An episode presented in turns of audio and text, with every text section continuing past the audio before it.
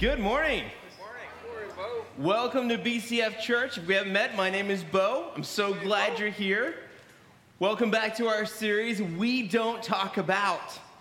Because there are some topics that we just don't talk about in church. And we're talking about them.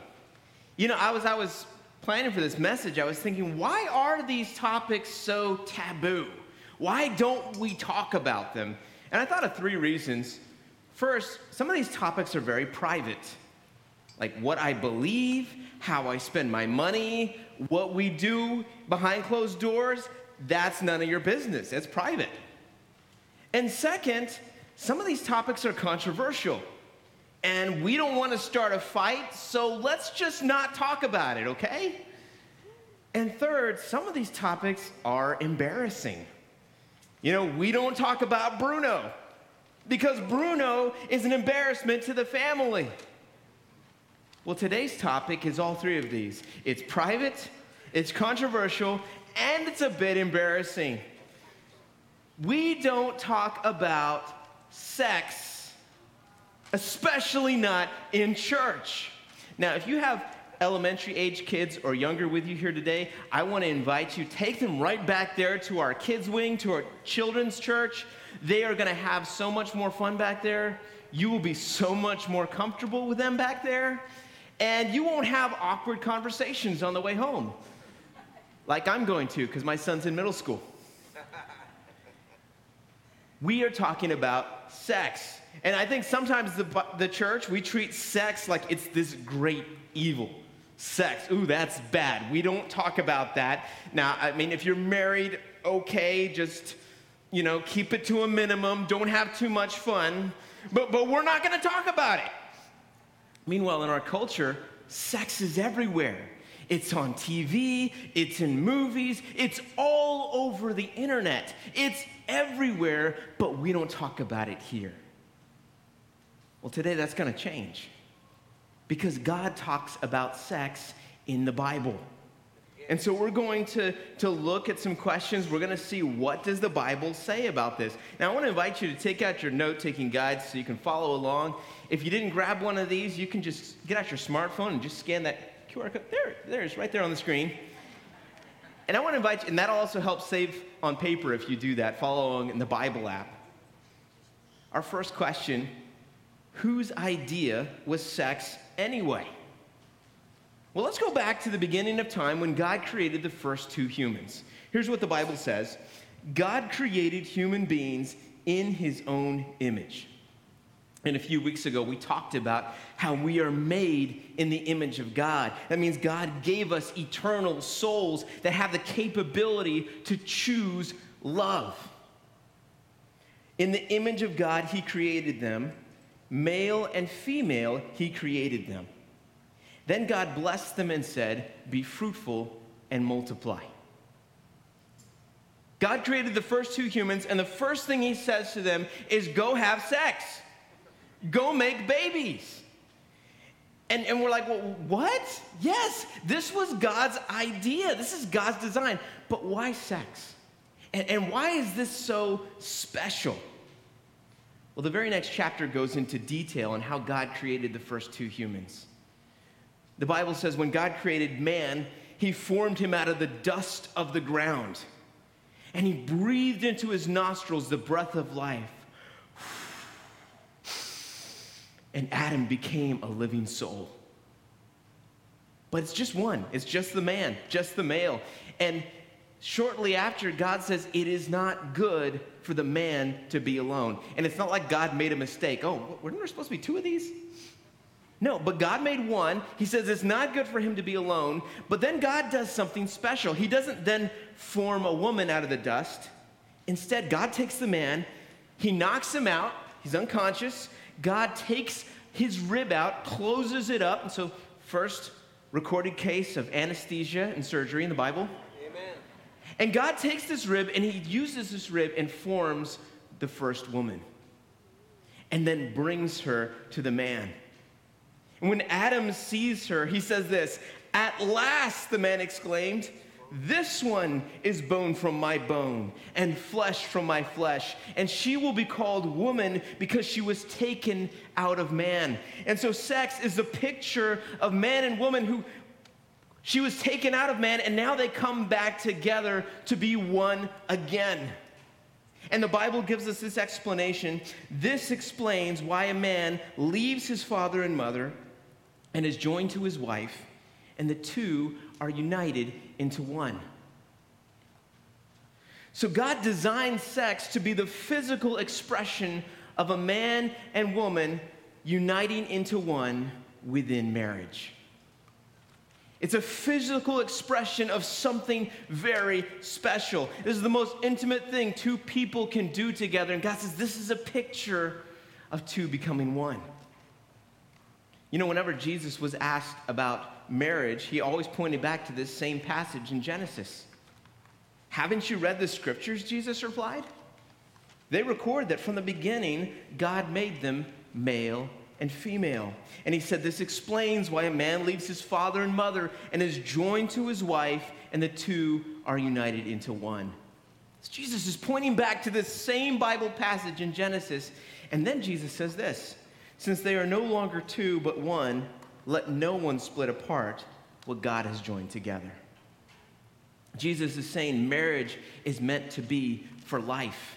And sex is meant to be within marriage because it is this picture of two becoming one. This is why the Bible says marriage must be honored among all and the marriage bed kept undefiled. If you have a pen or pencil, I want you to circle that phrase, the marriage bed. That's code for sex.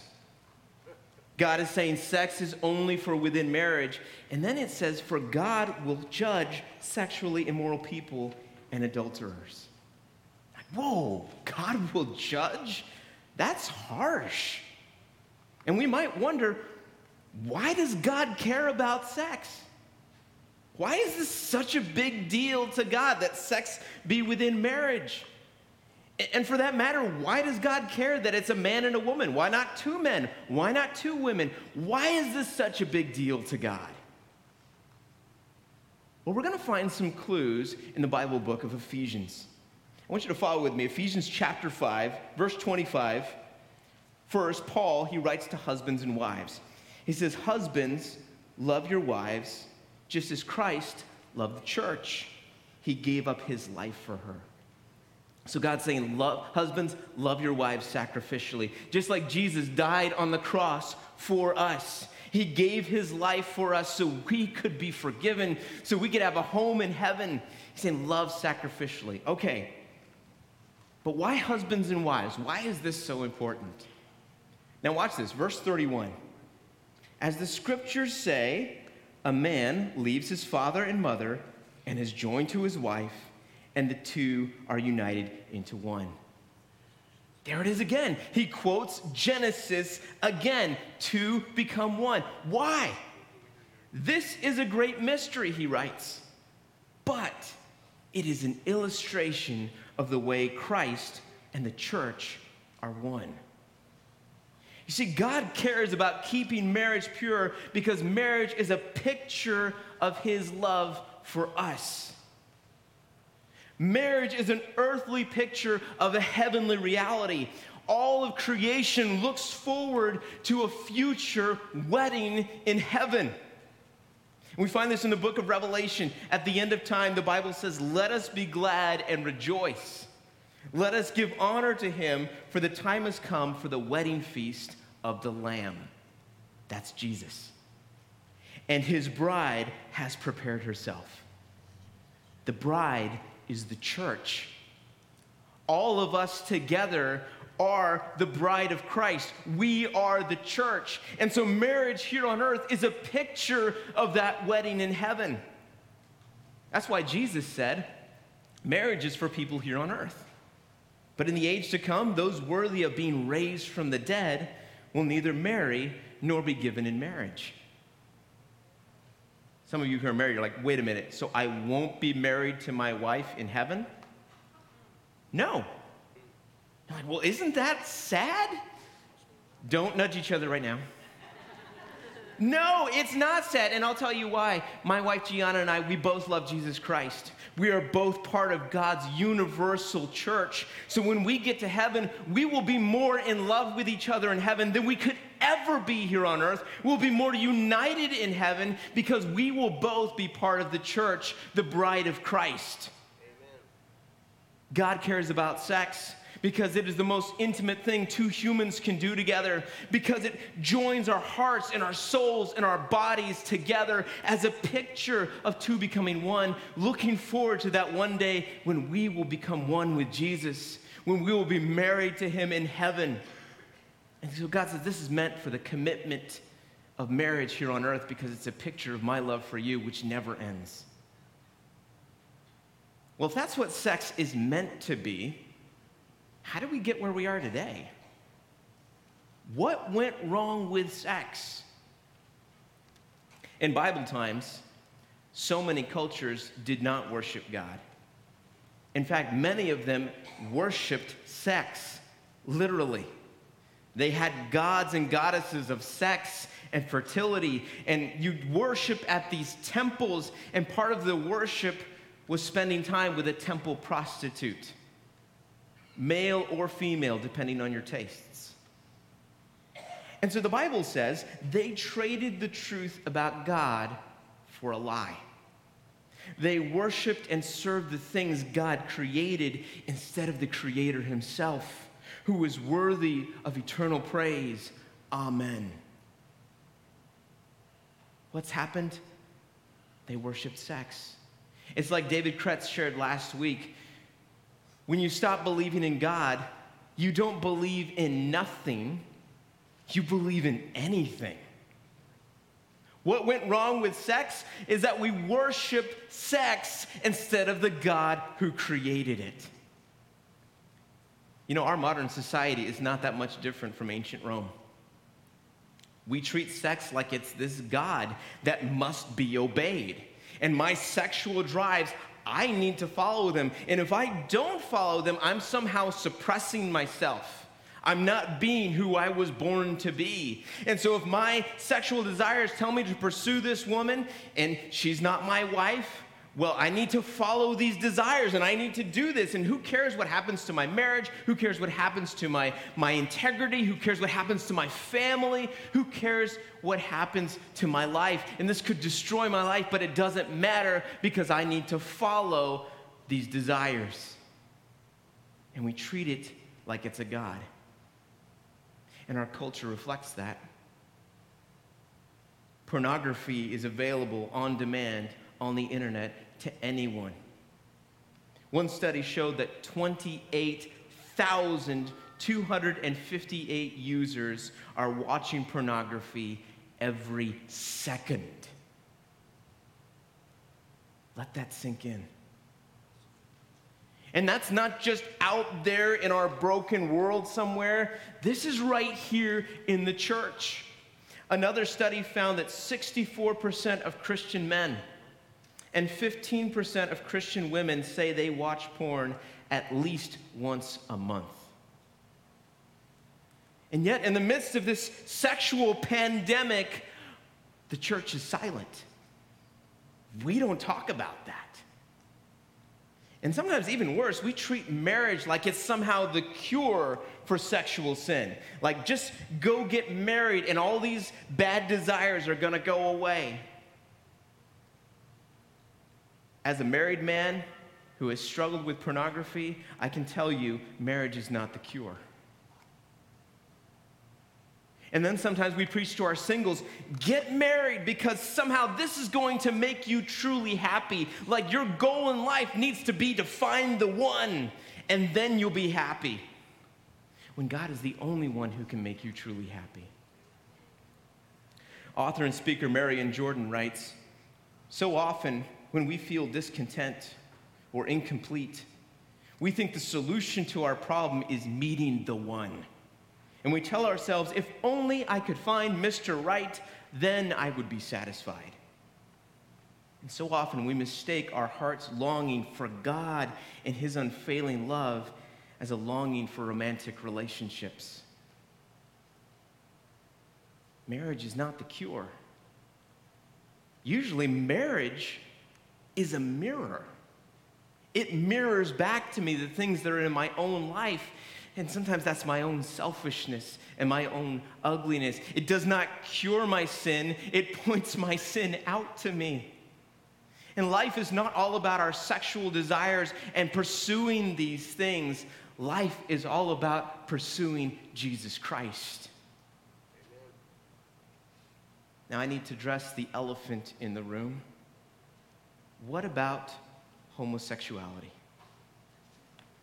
To prepare for this series, I read this excellent book by Jackie Hill Perry called Gay Girl, Good God. Because I can tell you what the Bible says about this. And I have done the research. I've looked into the original languages because I wanted to know when the Bible says this, what does God mean? I can tell you what the Bible says. What I couldn't tell you is what it feels like as a straight white man to be a gay black woman. And so, as I read her book, I was able to see life from her perspective. I was able to see the, and some feel some of the things she was feeling and see the freedom that Jesus Christ brought to her. I want you to hear this in her own words. I think when you consider the culture today, a lot of how we talk about sexuality or how we view sexuality, it doesn't come from scripture, it comes from stories. Yes, there is the reality of same sex attraction and what that means for humanity, but there's also the other reality that God is real and that his word is actual and that it is to be believed. And when believed, things change. It's mainly three reasons I wrote the book. One, for those who are in the church and seeking to love the gay community so that they can understand how it feels how it feels to be someone who has an attraction to which you did not control and how hard it is to walk free from that. And so to have some sense of empathy. I also wrote the book for those who are believers in the church who are yet still same sex attracted to say, I get it. You're not alone in this, that there are other believers that can fully understand how it feels to be in the position that you're in. There's also the third group that I wrote the book for, which is unbelievers who think that this whole conversation on sexuality is just centered on sexuality because it's not. Really, ultimately, this is more about God than anything it's saying that Colossians 1:16 says that all things, including my body and my sexuality and my identity, all things were made through him and for him.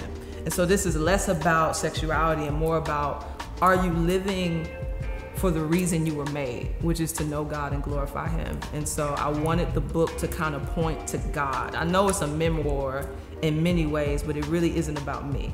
It's me leveraging my stories so that you can see the gospel rightly.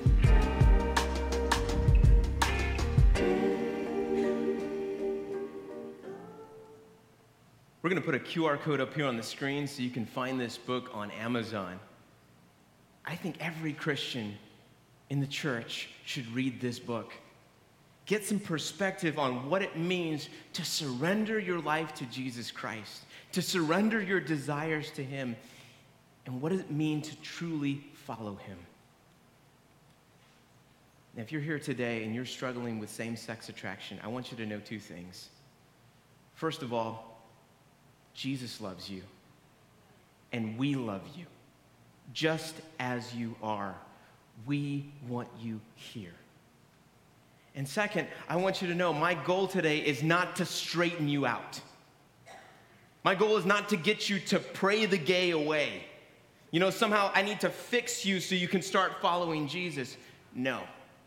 My goal today is that you come to know and love Jesus Christ and pursue Jesus Christ, and Jesus can change you from the inside out, not me. And because I love you, I need to share with you what the Bible says about this. And we're going to read a very challenging passage from the Bible. It's found in 1 Corinthians 6, verses 9 through 11. The Bible says, Don't you know that the unrighteous will not inherit God's kingdom? Do not be deceived. No sexually immoral people, and we've talked about why this is a big deal to God. No idolaters, those who worship the created thing instead of our Creator. No adulterers or anyone practicing homosexuality. I want you to notice three things. First, the Bible lists homosexual behavior as a sin. And I've done the research on this passage, I've looked into the original language, and the Bible is very specific. This is describing homosexual practice. And this isn't in the Old Testament, this is written to a New Testament church living in a sin crazed culture. I think sometimes we, we treat homosexuality like it's something new, something we've discovered in the last 50 years or so. But in reality, the church has been dealing with this for over 2,000 years. But then I want you to see the Bible continues this list no thieves, greedy people, drunkards, verbally abusive people, or swindlers will inherit God's kingdom.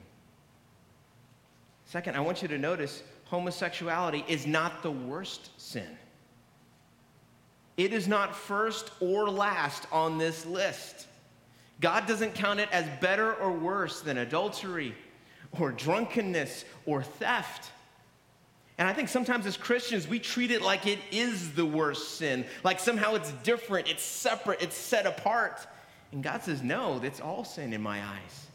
And honestly, our church has a far greater problem with heterosexual sin, with sex before marriage, with adultery. Not to mention the other things on this list, like drunkenness, and that includes getting high on drugs. Or being verbally abusive, that means habitually hurting people with our words. God says, All these things will keep you from inheriting my kingdom. And what is the kingdom of God? The kingdom of God is where Jesus Christ rules in our hearts. It starts here.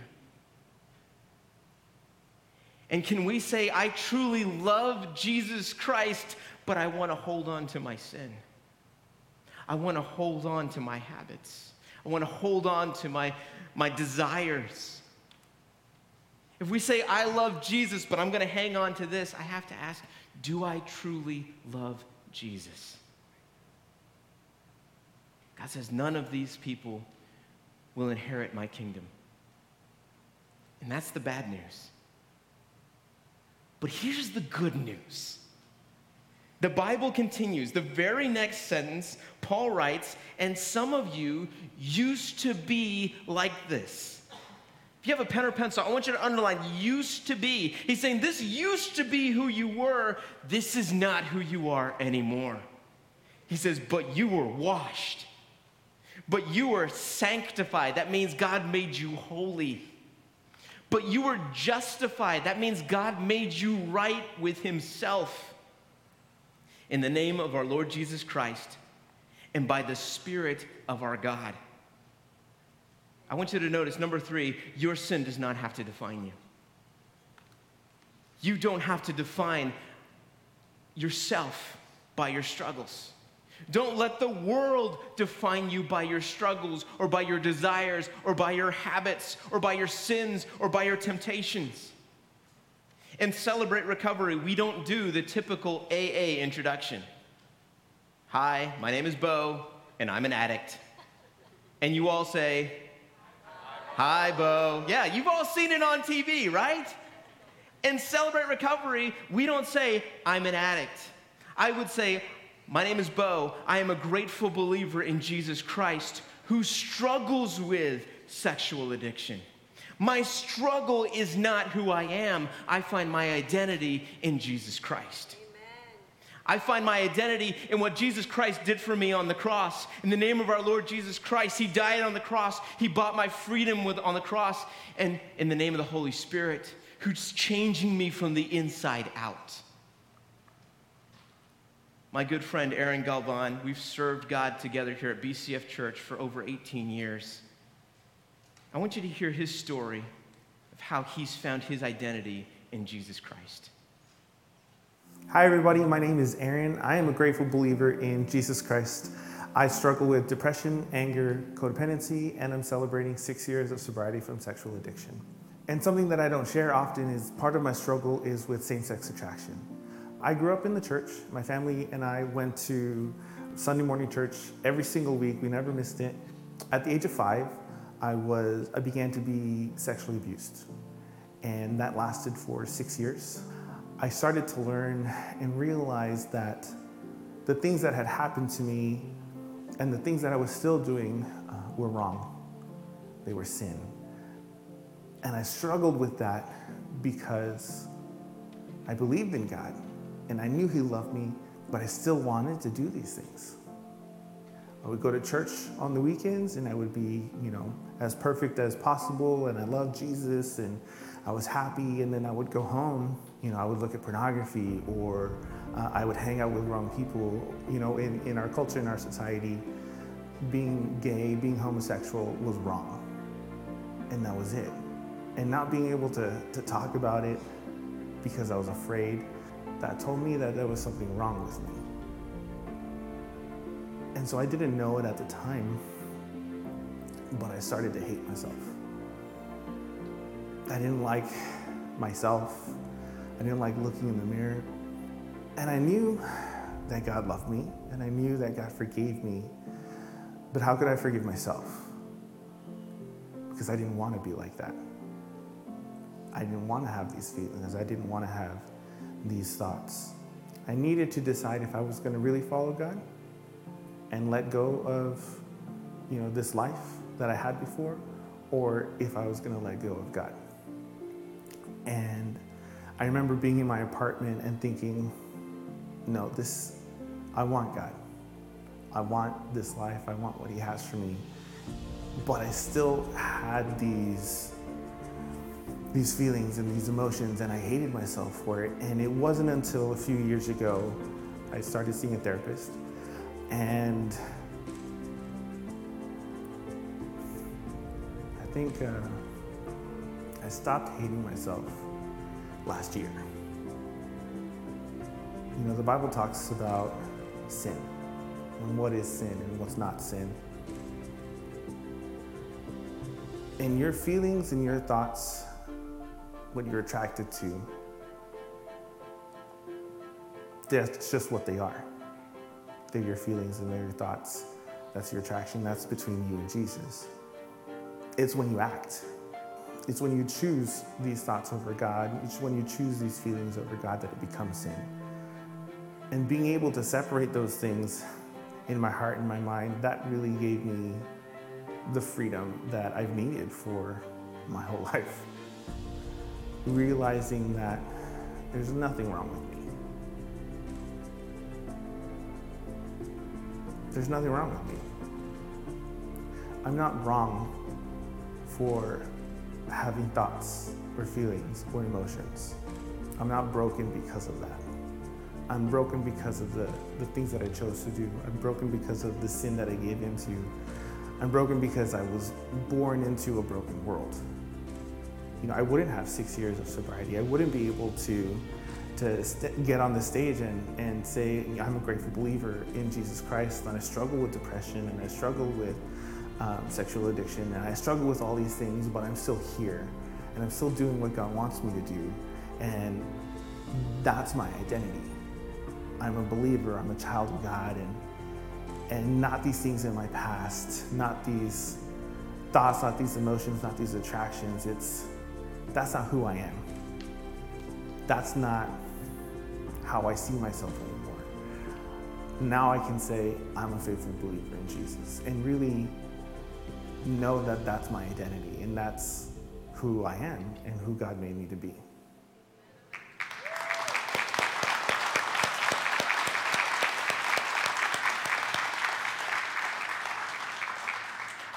It takes a lot of courage to share your story up here.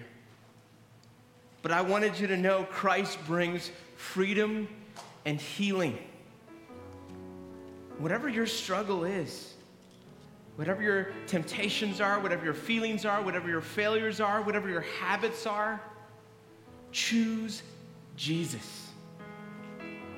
Choose Jesus, and that means I have to let these things go.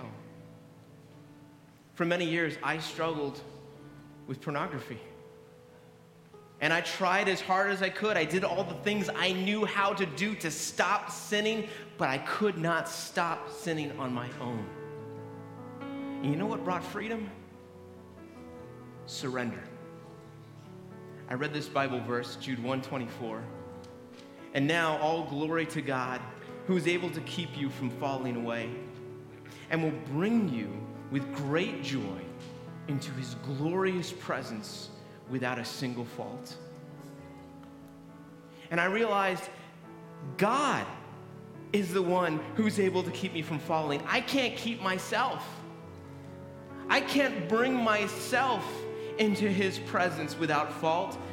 He brings me into his presence without fault. And so one day I just surrendered. I said, Jesus, this is my failure, and I can't stop sinning on my own. So, Jesus, I'm giving this to you and he brought freedom. And then I had to tell others. The Bible says, confess your sins to each other and pray for each other so that you may be healed. And I had to find other men who could pray for me, who will hold me accountable regularly. And Christ has brought freedom. I'm celebrating eight years of sobriety from looking at pornography. And I want you to know the struggle doesn't go away.